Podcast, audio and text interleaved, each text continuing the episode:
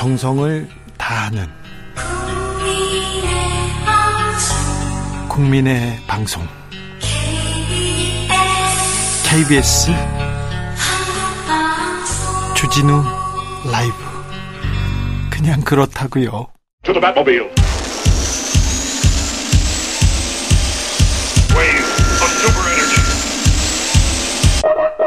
주 기자의 1분 꼬부기를 아십니까? 꼬부기 거북인가? 일본 만화 포켓몬스터라고 있는데요. 그 거기에 한 캐릭터라고 합니다. 저도 이제 알았어요. 며칠 전 기사 때문에 어, 찾아보게 됐습니다. 한동훈 수첩의 꼬부기 스티커 알고 보니 땡땡땡 조선일보 기사 이렇게 나왔습니다. 기사 좀 읽을게요. 한동훈 법무장관이 자, 최근 자신의 수첩에 포켓몬스터 캐릭터 꼬부기 스티커를 붙이고 다녀 화제가 된 것과 관련해서 해당 스티커는 한 초등학생 팬이 선물한 것으로 확인됐다. 아니 기사를 쓰니까 그게 화제가 되는 거죠.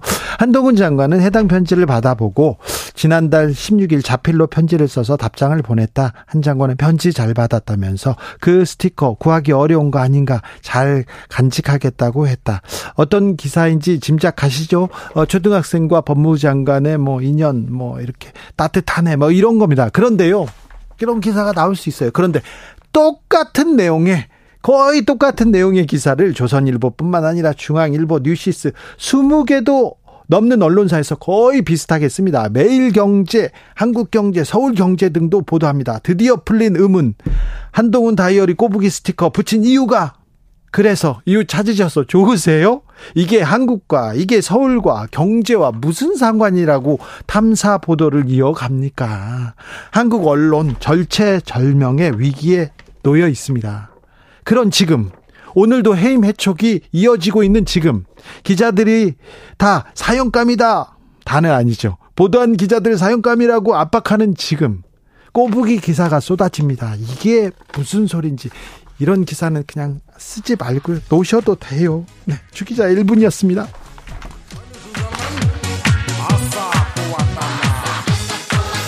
거북이 빙고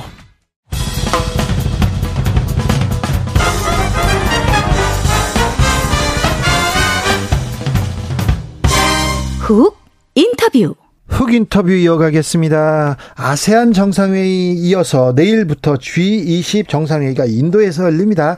대통령 순방 중인데요. 이번 순방에서는 좀 성과 거둬와야 되는데 순방 때마다 걱정이 컸었는데 이번에는 어떤 성과 과제들 들고 올지 좀 분석해 보겠습니다. 전 국립외교원장 김준영 한동대 교수 모셨습니다. 안녕하세요. 네, 안녕하십니까. 네.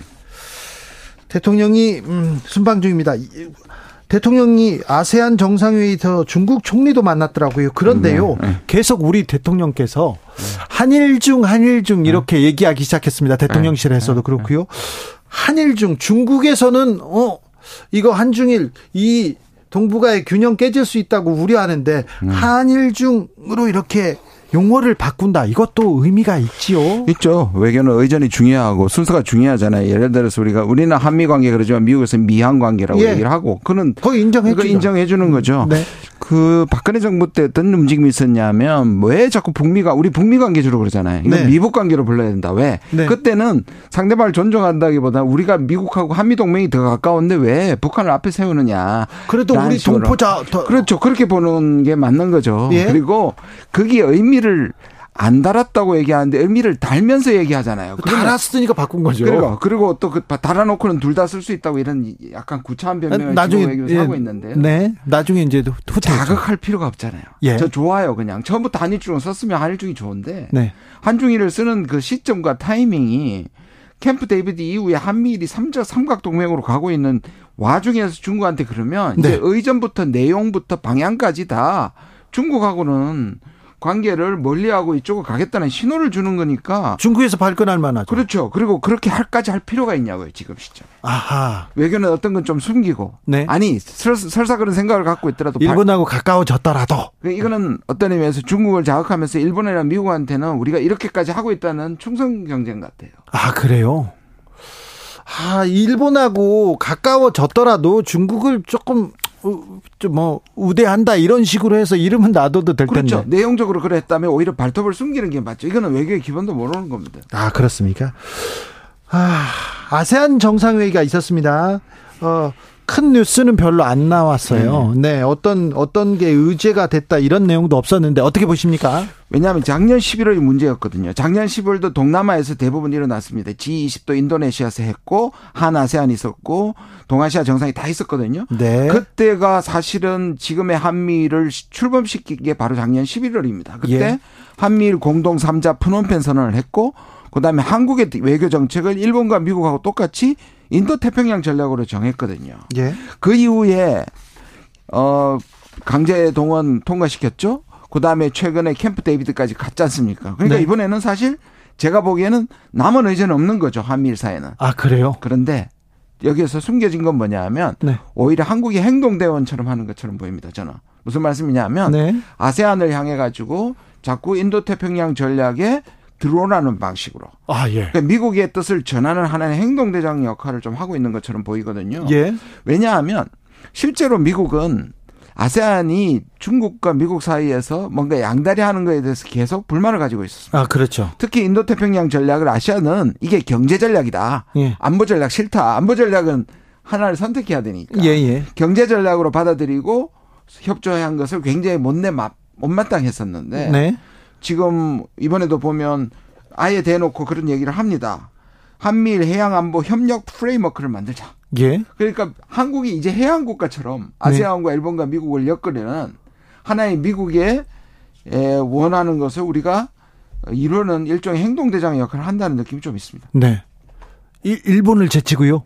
아니죠. 일본은 이제 뒤에 있는 거죠. 곤란한 걸 우리가 지금 처리하는 거죠. 아니 그러니까요. 이런 네. 얘기를 우리 대통령에서 우리가 얘기를 하는데 일본은 또 옆에서 또 중국하고 얘기하고 있고 다른 데하고 얘기하고 있더라고요. 그러니까 이게 뭐 삼자 동맹도 기분 나쁜데 위계적인 거예요. 제일 위에 큰 보스가 미국에서 지령을 내리고 중간 보스는 뒷짐지고 있고 앞에 행동대장으로 지금 우리가 하고 온갖 걸 우리가 다 막아내는 게 방패가 되고 있죠. 아니, 일본이 왜 있다? 이거는 저는 자존심 상합니다. 그거는. 근데 지금 구조가 그렇게 되고 있는 거죠. 지정학적으로도 그래요.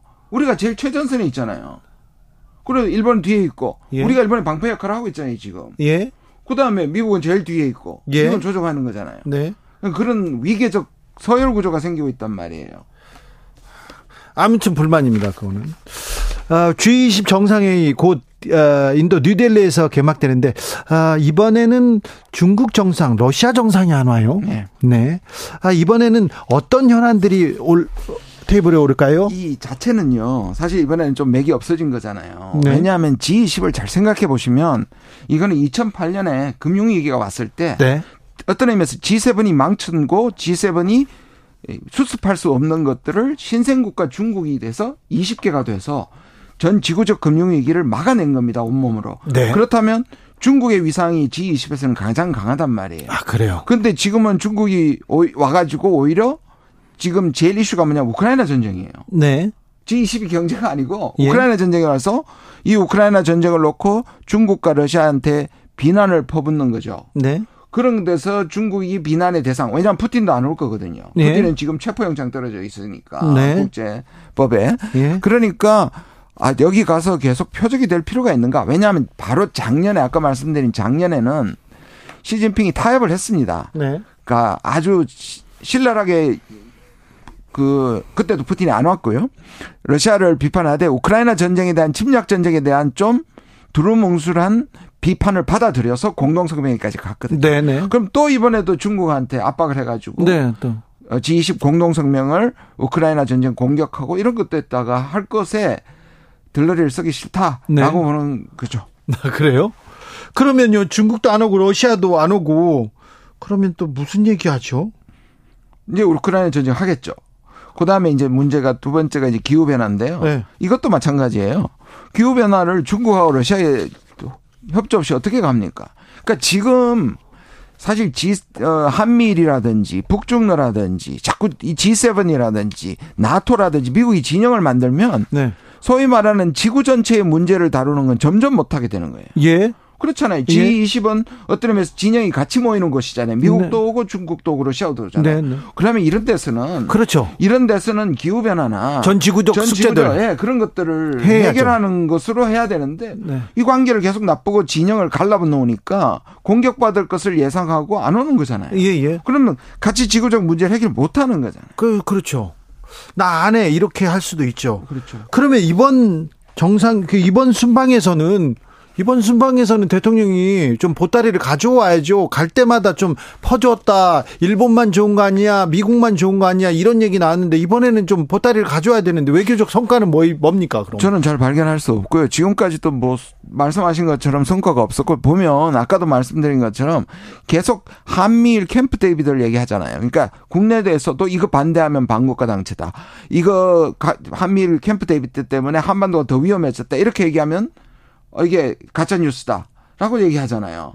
근데 여기 가서는 지금 뭐라고 얘기하냐면 한미일이 한, 한미일인 것을 세계 평화를 위한 거다라 얘기하고 중국한테 큰 소리 치고 러시아한테 지금 하는 게 마치 한국이 당당하게 이들 국가를 꾸짖는 것처럼 보이지만 네. 저는 그렇게 보이지 않아요. 아까 말씀드린 것처럼 결국 미국이 할 말을 대신해 주는 스피커 역할을 하고 있는 거예요. 지금 여기서 네.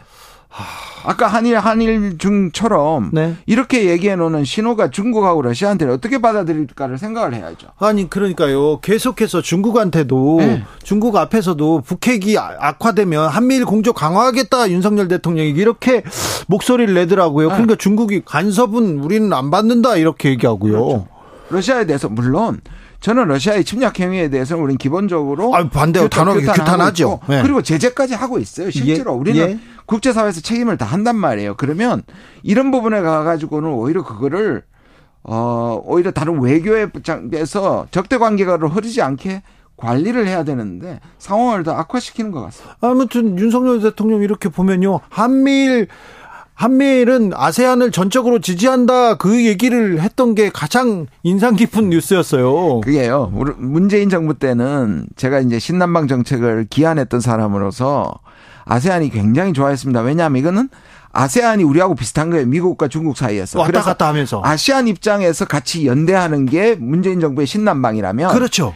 지금의 이 아, 아세안은 미국적 입장에서 아세안을 바라보고 있는 거예요. 그래요? 그 미국에서 아까 말한 미국 적 입장을 대변하면서 아세안하고 지금 얘기하는 거예요. 자, 중국 시장이 지금 막혀 있다고 이렇게 뭐 뚫리 막혀 있다고 보고 중국과 러시아하고 우리가 조금 거리가 멀어졌으니까 아세안하고는 더 가까워져야 되고 그렇죠. 중요한 시장인데 그렇죠. 근데 지금 아세안에 가서 경제 외교, 세일즈 외교가 아니라 한미일 얘기를 하고 있어요. 맞습니다. 정확하게 보죠. 바로 그게 문제입니다. 그러니까 아세안은 여기는 친중 국가도 있고요. 예. 친미 국가도 있고 중국이 두렵기도 하고 중국이 먹고 살 그 가장 중요한 국가란 말이에요. 그렇죠. 그렇다면 이 이중적 입장이 있을 텐데 네. 과거에는 그 이중적 입장을 우리도 갖고 있었기 때문에 그렇죠. 같이 연대하면서 압박은 피하고 이 두 국가 사이에서 공조를 하는 그런 거였다면 지금 네. 아까 말씀드린 것처럼 미국 입장에서 지금 압박한 이게 아세안이 모를 리가 없습니다. 아이고. 한국이 예. 계속 인도태평양 전략에 우리가 전령사가 돼가지고 압박하고 있는 거예요. 한미일만 계속 얘기하고 있으니까요. 그러니까. 아, 이번에는 아세안 가서는 경제 외교, 세일즈 외교 할 줄 알았더니 그런 뉴스는 하나도 안 나옵니다. 음. 네, 김건희 여사 옷 이렇게 다시 입었다 이 뉴스만 나오고요. 그런데요. 북중러는 계속해서 밀착하는 모양새입니다. 러시아 푸틴 대통령을 김정은 국무위원장이 곧 만난다 이런 얘기도 네. 있고요. 같이 군사 훈련한다는 그런 뉴스도 나와요. 이게 진짜 큰일인데요. 사실 이 북중러가 한미일처럼 결속력이 간 게 아니잖아요. 그렇죠. 북중도 그렇고 북러도 사실 한미나 미일처럼 그렇게 결속력이 강하지 않단 말이에요. 그렇죠. 그런데 오히려 이 결속력을 만들어주는 게 한미일인 거예요. 그러니까 이게 전후가 뭐냐면 한미일이 결속력이 강해지니까 이게 빌미를 주는 겁니다. 예. 북중러는 대책을 세워야 되잖아요. 러시아 예. 중도. 그때 푸틴이 그 발다이에서 그런 얘기를 했잖아요. 한국이 만약에 우크라이나에게 무기를 제공하면 네. 그러면 우리는 북한하고 무기 협력을 할 것이다. 이런 이런 얘기를 했죠. 그리고 한노 관계가 파탄 날 것이라고 얘기했음에도 불구하고 한국은 사실상 우리가 먼저 무기 제공을 폴란드를 통해서 33만 발 우크라이나에 했지 않았습니까? 네. 그러니까 우리가 지금 계속 먼저 이 시쳇말로 선빵을 때리고 있단 말이에요. 네. 그러면 저쪽에서 대비를 세우는 거란 말이에요. 네. 그러니까 한반도가 자꾸 무기 경쟁이 되고 한국이 북중로를 묶이게 하고 그리고 만약에 러시아가 북한한테 식량도 제공할 뿐만 아니라 ICBM이나 지금 미사일이나 이런 기술을 북한의 지금 핵 개발 수준이 95%라고 얘기하거든요. 그렇죠. 그럼 5%는 굉장히 어려운 부분인데 네. 이거 그냥 이렇게 유행어처럼 얘기합니다. 러시아에 다섯 명만 가면 5%다 해결된다. 러시아 핵 기술자. 그걸 우리가 지금 하고 있는 거 아니에요? 아니, 지금 러시아가 러시아가 국방부 장관을 북한에 보내서 재래식 무기 얘기를 했어요. 네. 그러면 우리도 뭘 달라고 할 거 아닙니까? 북한에서. 그렇죠. 북한에서 근 핵무기나 ICBM 기술 달라고 하면 no라고 얘기할 수 없죠. 네. 왜냐하면 러시아도 전쟁 중인데 전 세계에서 참 이게 역설적인데요. 포탄이나 대전차 미사일, 미사일 이런 기본적인 미사일을 그냥 전쟁에 지금 지금 전쟁이 뭐 아주 공중전이나 이런 게 아니잖아요. 네네. 조금 수십 년 전의 전쟁 같은 형태잖아요. 예, 재래식 무기가 많이 재래식 무기가 많이 표토포나인데 네. 이거를 가장 세계에서 보유고도 많고 생산할 수 있는 게 남북이에요. 아, 그러니까요. 그런데 네. 저 멀리의 전쟁에 지금 우리 그게 그 전쟁을 지속할 수 있는 연료를 우리가 되고 있는 거고 네. 사실상의 개입을 하고 있는 거예요. 네. 근데 그 시작이 한국이 먼저란 말이에요. 미국이 압박에 의해서. 빌미를 줬다 이렇게. 빌미를 줬다 준 거죠. 지금 러시아 푸틴 대통령하고 김정은 만나서 김정은 위원장 만나서 얘기할 게 뻔히 보여요. 이거 큰 걱정인데요. 저는 그나마 다행인 것이 중국의 행보입니다. 네. 중국이 지난번에 전성절도 그렇고 이번에 구구절이 북한의 이제 건국절인데요. 네.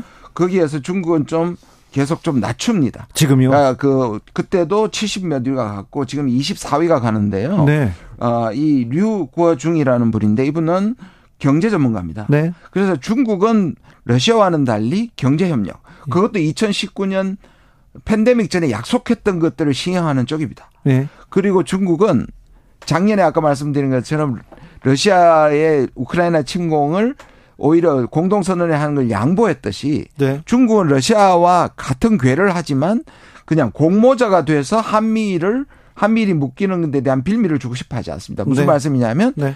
북중러는 중국이 오히려 난색을 표하고 있습니다. 그래서 저는 생, 북중러가 묶이는 건 좀 시간이 걸릴 거다. 근데 우리 언론들은 벌써 뭐 북중러가 같이 합동을 훈련한다. 저는 그렇게 생각하지 않습니다. 네네. 네. 북한이 그 한국 전쟁 이후에 자기 땅에서 외국 군대와 훈련한 적이 없습니다. 네. 아무튼 북이 핵을 개발할 때 중국이 말리고 러시아가 말리고 그랬습니다. 그게 더 효과를 보기도 했었는데 음. 지금은 군사적으로 동맹 이 묶이는 거 아닌가 걱정되는데요. 어제 음. 김정은 국무위원장이 그 북한 미그 잠수함에 이렇게 타서 이렇게 네, 네. 이렇게 돌아다니는 모습 네. 계속 보이던데 네, 네. 어떻게 보셨습니까? 그러니까요. 북한은 지금 네. 자, 지금 보십시오. 우리가 한미를 묶을수록 북한 아까 말한 북한 자체 북한 자체 영향을 올릴 것이고 북중 내에 계속 도움을 받을 거 아니에요. 당연히 그걸 우리는 안보 딜레마라고 얘기합니다. 우리가 군비 경쟁하면 북한은 그대로 다갈 리가 없잖아요. 네. 그렇다면 우리가 보통 뭐냐 안보 역량을 어느 정도 갖추고 예. 저는 한미 동맹이면 충분하다고 생각하거든요. 예. 그렇다면 이제 북한하고는 관리를 해야 되잖아요. 예. 그러니까 지금 중국하고 관리를 해야 되고 자 옛날에는 이랬습니다. 중국하고 관계가 좋기 때문에 중국이 북한을 완전히 제어할 수는 없어도 적어도 중국한테 말리고. 부탁할 수 있어요. 네, 네. 북한을 관리하라는 부탁을 지금 못하고 오히려 여기서 북한을 관리하라는 식으로 던지면 중국이 한국이 말을 듣겠습니까? 한중 관계를 관리 안 하면서 중국한테 북한을 관리하라고 요구할 수 있느냐 말이에요. 저 윤 대통령이 북핵 악화되면 한미일 공조 강화한다 이렇게 중국한테 얘기하자. 얘기하잖아요. 네, 그랬더니 중국이 바로 반발합니다. 바로 반발. 당연히 중국이 반발하죠. 중국이 미국이 그렇게 얘기해도 중국이 그걸 들을까 말까인데 네. 한중 관계를 제대로 하지 않고 이렇게 얘기하는 건 한중 관계를 또 나쁘게 만드는 거예요. 지금 고려 항공이 다시 중국으로 이렇게 나, 갑니다 단둥에서도 지금 기차가 계속 간, 왔다 갔다 한다고 하는데 중국은 경제 교류 다시 시작하고 지금 왕래 시작했습니다. 네. 우리도 예, 다 대화는 네. 시작해야 되는 거 아닙니까? 근데 지금 보십시오. 늘 얘기했던 게 보수 쪽에서 얘기했던 게 제재를 통해서 북한을 핵 개발을 대 저지하고 네, 그다음에 붕괴까지 간다는 거잖아요. 제재 시키면 아니면 나오든지 하게 네. 만들겠는데 지금 제재 완전히 망했잖아요. 무슨 말씀이냐면 중국과 러시아가 북한 제재에서 발을 빼거나 제대로 하지 않으면 북한은 제재가 지금 더 이상 유엔 제재가 작동 안 합니다. 아니 우리가 제재해봤자 저 중국으로 그러니까. 러시아로 나가면 되잖아요. 보세요 지금 경제는 중국으로부터 그다음에 중 북한의 무기 개발은 러시아부터 받으면 세계 제재가 아무 소용이 없는 겁니다. 그럼 우리는 뭐 어떻게 할 건데? 전쟁할 겁니까? 그런데요. 아, 윤석열 대통령 이렇게 외국의 외신 기자들한테 물어보고 그랬더니 일본 기자들은 굉장히 좋아하고요. 미국 기자들도 괜찮은 것 같다. 그리고 쇼맨 쇼맨십 그리고 뭐 추진력도 좋다 이렇게 얘기하는 것 같습니다. 그 외국에서 바라보는 윤석열 외교 어떻게 봅니까? 보시면 이제 이걸 어떻게 보느냐의 문제인데요. 네. 뭐 캠프 데이비드가 끝나자마자 미국 언론이 뭐라 하냐면 두 가지를 얘기했어요. 미국 외교의 꿈이 실현됐고, 예? 그 다음에 이게 신냉전에 본격화됐다. 신냉전으로 보면 앞에서 우락부락하고 막 행동대장으로 진영화를 앞서는 그런 세계관을 가진 사람한테는 잘하고 있는 거죠. 그래요? 되게 세게 얘기하고 있는 거죠. 네. 그런데 평화를 생각하고 국제 협력을 생각하고 안보를 위해서 긴장을 낮춰야 된다는 눈에서 보면 이건 굉장히 위험한 지금 외교를 하고 있는 거예요. 한 그 외국 기자가 저한테 네오콘 입장에 굉장히 충실한 것으로 보인다 이런 얘기를 합니다. 저도 전적으로 동의합니다. 거의 네오콘과 같습니다. 네오콘은 세계를 선악으로 나누고 자기는 선이고 악을 멸절시켜야 된다고 생각. 모든 수단을 동원해서 멸절시켜야 된다는 것이 네오콘의 세계관입니다. 똑같지 않습니까? 그런데 이명박 정부 윤 저 박근혜 정부에서도 네오콘과는 거리를 뒀어요. 그럼요, 뒀죠. 뒀는데 왜 지금 윤석열 정부는 이렇게 강경하게 맨 앞에서 네. 어, 한미일 동맹을 외치면서 그 앞에 서게 된 건가요? 좀 지금 보면 이게 세계관 같아요. 거의 어, 사실 실용을 하겠다 그러고 민생을 하겠다 그랬고 거짓말하다가 결국 최근에 자기 입으로 얘기했지 않습니까? 이념이 최고다. 이념이 가장 이념이, 중요하다. 이념형이죠. 그 이념이 뭐냐? 세계를 반으로 나눈 네오콘 그리고 뉴라이트 그리고 일본의 극우 미국의 네오콘이 지금 3자가 합의가 되고 있는 겁니다. 외교나 안보에 대해서는 그 깊은 고민이 없었던 분입니다. 그 경험도 없었고요. 네. 근데 왜 갑자기 이렇게 어 우측으로 가게 되셨어요. 그게 저는 뭐 원래 조금 그 확실히 더 극우화되는 것 같아요. 후보 네. 시절보다 시간이 갈수록. 예. 근데 기본적으로 이제 어떤 사람들은 검사가 세상을 보는 것이 결국 검사와 범죄자잖아요. 예. 그리고 어 지금 구성하고 있는 그저 그 외교 안보 라인들이 외교 안보인들이 기본적으로 세계를 그런 식으로 세계관을 그렇게 보는 거고요. 중국과 북한과 러시아와 이란은 악이라고 보는 거고요. 그냥 미국과 이런 선한 세계, 자유의 세계를 연대해서 그들을 무찔러야 된다. 이게 지금 언제적 50년 전 같아요. 아니 그 북한은 그래도 우리 동포고 형제 아닙니까? 네. 네. 그런 생각을 안 가지는 거죠. 악이 같은 민족인데요. 그런데 문제는 이게 어디서 일어나냐의 문제입니다. 이게 저기 우크라이나에서 일어나거나 세계 다른 데서 일어나는 게 아니라 바로 한반도가에서 집중된다는 게 문제입니다. 그러면 모든 희생과 불안과 이런 것은 한반도에서 겪어야 된다는 게 문제. 아니 한반도는 긴장을 낮춰야죠. 평화도 평화로 가야 되는데 왜 이렇게 긴장이 고조되고 옆에 있는 대만 그리고 우크라이나까지 우리가 목소리를 내는 것이 이게 실용적으로 이게 맞는가? 아니 한미이 한미일 캠프 데이비드에서 한국이 안전해졌고 기회는 많아졌다고 말씀하셨잖아요. 그러면서 지금 민방위 훈련을 하고 또 며칠 전에 그대로 전투기가 서울 상공 서울 상공에 날아서 뭐 엄청난 전화를 제가 받았는데 이게 뭘 뭐 어떻게 이게 안전해졌다는 말이 가능한가요? 안전해질까요? 져야죠. 아니 지금 안 아, 평화보다 더 중요한 게 어디 있습니까? 그러니까요. 평화가 안전이지 왜 전쟁이 안전입니까? 여기까지 듣겠습니다. 김준영 한동대 교수였습니다. 감사합니다. 네, 감사합니다.